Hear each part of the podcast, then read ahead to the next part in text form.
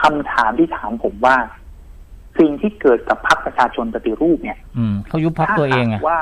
ด้วยความเคารพสารรัฐธรรมนูญท่านวินิจฉัยว่าให้ทำได้ อืม นั่นเท่ากับว่ามันคือการเลี่ยงบริบททั้งหมดที่ผมอธิบายมา อืม อืมอืม และเลี่ยงตัวบทกฎหมายทั้งหมดที่ผมบอกมา ฮะ ให้เป็นการควบรวมพักได้ให้เป็นการย้ายพักได้โดยที่ใช้สิ่งที่คนอาจจะเรียกว่าช่องว่างของกฎหมาย อืมอืม แต่ผมเรียนอย่างนี้ครับว่าวักท้ายของมาตรา 91 ของเมื่อเรียนก่อนหนูว่าด้วยพักการเมือง 2560 ที่พูดถึงเนี่ยเขาเขียนไว้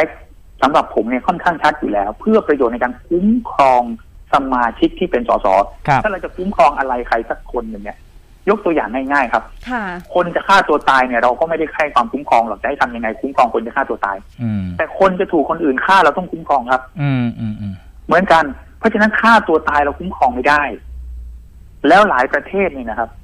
คนที่ฆ่าตัวตายแล้วไม่ตายเนี่ย โดนเอาผิดด้วยนะครับ เพราะมันคือการฆ่ามนุษย์คนหนึ่ง อืม อืมอืม ไม่มีใครมีสิทธิ์แม้กระทั่งจะฆ่าตัวเองภายใต้ ครับ กรอบของการคุ้มครองของรัฐ อืม ต้องคิดอย่างนี้ว่ารัฐามีหน้าที่ในการดูแลทุกคนนะครับ อาจารย์แต่ตอนนี้มันมีประเด็นไปเชื่อมโยงต่อว่าอ่าหลังจากที่เขาเอ่อใช้จะเรียกว่าช่องว่างทางกฎหมายก็แล้วแต่ดำเนินการไป ครับ เรียบร้อยแล้วเนี่ย ทีนี้มันมีประเด็นซ้อนขึ้นมาว่า เอ๊ะแต่ว่าพักมันยังไม่ยุบสลายไป มันยังชำระบัญชีอยู่ และแกก็ยังนั่งเป็นหัวหน้าพักในนามอยู่เนี่ย ก็เลยก็เลยมีประเด็นทับซ้อนอันนี้เข้ามาด้วยว่าอ้าวก็ก็สรุปแล้วก็ยังเป็นหัวหน้าพักอยู่นี่ เพราะฉะนั้นก็ยังไม่ได้สิ้นสภาพ สำหรับผมเนี่ย ประเด็นนี้เป็นข้อปลีกย่อย อ๋อ นะครับ อืมอืม อาจจะถือได้ว่าจริง ๆ แล้วเนี่ย มันเป็นไปเพื่อการจัดการ อืม เป็นไปเพื่อการทำให้การสะสางสิ่งที่เดิมเคยเป็นพรรคการเมือง อืม มันทำได้ลุล่วง และไม่สามารถที่จะทำได้ก่อนระยะเวลา ที่ถือได้ว่าเป็นการเลิกพัก อืม เพราะว่าถ้าเกิดสมมติว่าไปทำเรื่องเหล่านี้ก่อนเลิกพัก ไม่ได้ มันต้องเลิกก่อนอ่า บริษัทก็ต้องเลิกบริษัทก่อนแล้วก็ถึงชำระบัญชีถูกไหมคฮะรับ ฮะ พรรคการเมืองก็เช่นเดียวกัน แต่ทีนี้เนี่ยมันต้องมีใครสักคนที่ถูกมอบหมายหรือถูกกำหนดโดยกฎหมาย อืม ว่าให้เป็นผู้รับผิดชอบในการดำเนินการ อืม กฎหมายก็จะให้สมมติในกรณีบริษัทก็คืออดีตกรรมการ อ่า อันนี้เขาก็ให้หัวหน้าพัก ในกรณีพร อ่ะ รคการเมืองก็อดีตหัวหน้าพรรคการเมือง อืมอืมอืม อันเนี้ยถ้าในบริบทนี้เนี่ย อันเนี้ยพอที่จะ เอ่อพอที่จะยอมรับได้ว่ามันจำเป็นที่จะต้องใช้เพื่อการสะสาง อ่าฮะ การที่จะต้องใช้ว่าเป็นหัวหน้าพักอยู่ หรือว่าเป็นหัวหน้าพักเดิมหรือเป็นอดีตหัวหน้าพักอะไรก็ตาม อืม นะครับหรือจะทำในลักษณะที่เป็นเหมือนกับว่ารักษาการอยู่เนี่ย มันเป็นแต่เพียงในนามเพื่อความรับผิดชอบในการแก้ปัญหาว่า อืม ถ้าเกิดสมมติว่าเลิกเลิกแล้วก็หายไปเลยหนีไปเลยเนี่ยนะครับ เงินที่ได้รับจากกกตไปทำยังไง อืม เงินที่ได้รับบริจาคมาทำยังไง การไปเช่าสถานที่ของเขาใครจะเป็นคนไปจัดการซึ่งมันมีหลายอย่างที่มันจะต้องดำเนินการ อืม ค่ะ อืม อันนั้นเนี่ยพอคุยกันได้ อ๋อ และสำหรับผมเนี่ยผมถือว่า ถ้ายกข้อนั้นมาเป็นข้อหลักเนี่ยนะครับ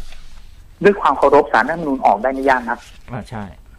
แต่ถ้ายกแบบผมเนี่ยนะครับ ด้วยความเคารพถ้าเกิดสารรัฐธรรมนูญท่านก็จะวินิจฉัยแบบที่เขาเรียกว่าเป็นอัตถนิยมได้หรือว่า textualism ก็คือดูแต่บทบัญญัติของกฎหมาย อืม เมื่อบทบัญญัติของกฎหมายเนี่ยเอาและมาตรา 91 วรรคท้ายเนี่ยที่ผมพูดถึงเนี่ยนะครับ อืม ก็บอกแล้วไงว่าเพื่อประโยชน์ในการคุ้มครองสมาชิกที่เป็นสสนั่นก็แปลว่าถ้าสมาชิกเป็นสสจะทำเองจะใครทำจะเกิดเหตุอะไรก็แล้วแต่เนี่ยถ้าเกิดการเลิกพักให้ถือว่าเป็นการยุบพักไปเลยแล้วเมื่อเป็นการยุบพักก็ย้ายพักได้ภาย ได้ ใน ไม่ได้ สิ ครับ วัน อ่า อันนี้คือแบบอัตถานิยมเลยครับอ่านแต่ตัวบทกฎหมายตรงไปตรงมาเอาแค่นั้นอ่ะ อืม ไม่ต้องสนใจระบริบทเป็นยังไง ไม่ต้องสนใจว่าความเป็นมาเป็นยังไงความมุ่งหมายคืออะไร ไม่ต้องสนใจว่าเจตนารมณ์ของการจัดการพรรคการเมืองของการดูแลบรรดาคนที่เป็นสสและสังกัดพรรคการเมืองเนี่ย จะย้ายไปย้ายมาจะเลิกพักหรือพักจะถูกยุบจะเป็นยังไงไม่สนใจเลยเนี่ยนะครับ ด้วยความเคารพก็จะกลายเป็นว่าเอ้าก็ทำได้นี่ ก็กฎหมายเขาให้ทำนี่ อืม แต่ถ้าเป็นนักบริบทนิยมนะครับ contextualism คือพิจารณาโดยรอบ ฮะ กฎหมายร่างมาเพื่ออะไร ฮะ ประโยชน์ของกฎหมายคืออะไร อืม กฎหมายมุ่งประสงค์อย่างไร และกฎหมายนั้นควรจะตีความในลักษณะไหน เพื่อให้เป็นประโยชน์สูงสุดของพี่น้องประชาชนและบ้านเมือง อืม ค่ะ อันเนี้ยมันก็จะเป็นอีกเรื่องหนึ่งเพราะฉะนั้นก็ลองไปดูครับว่าวันพรุ่งนี้เนี่ยสารรัฐธรรมนูญท่านจะวินิจฉัยและตีความออกมาในลักษณะใด อืม ค่ะ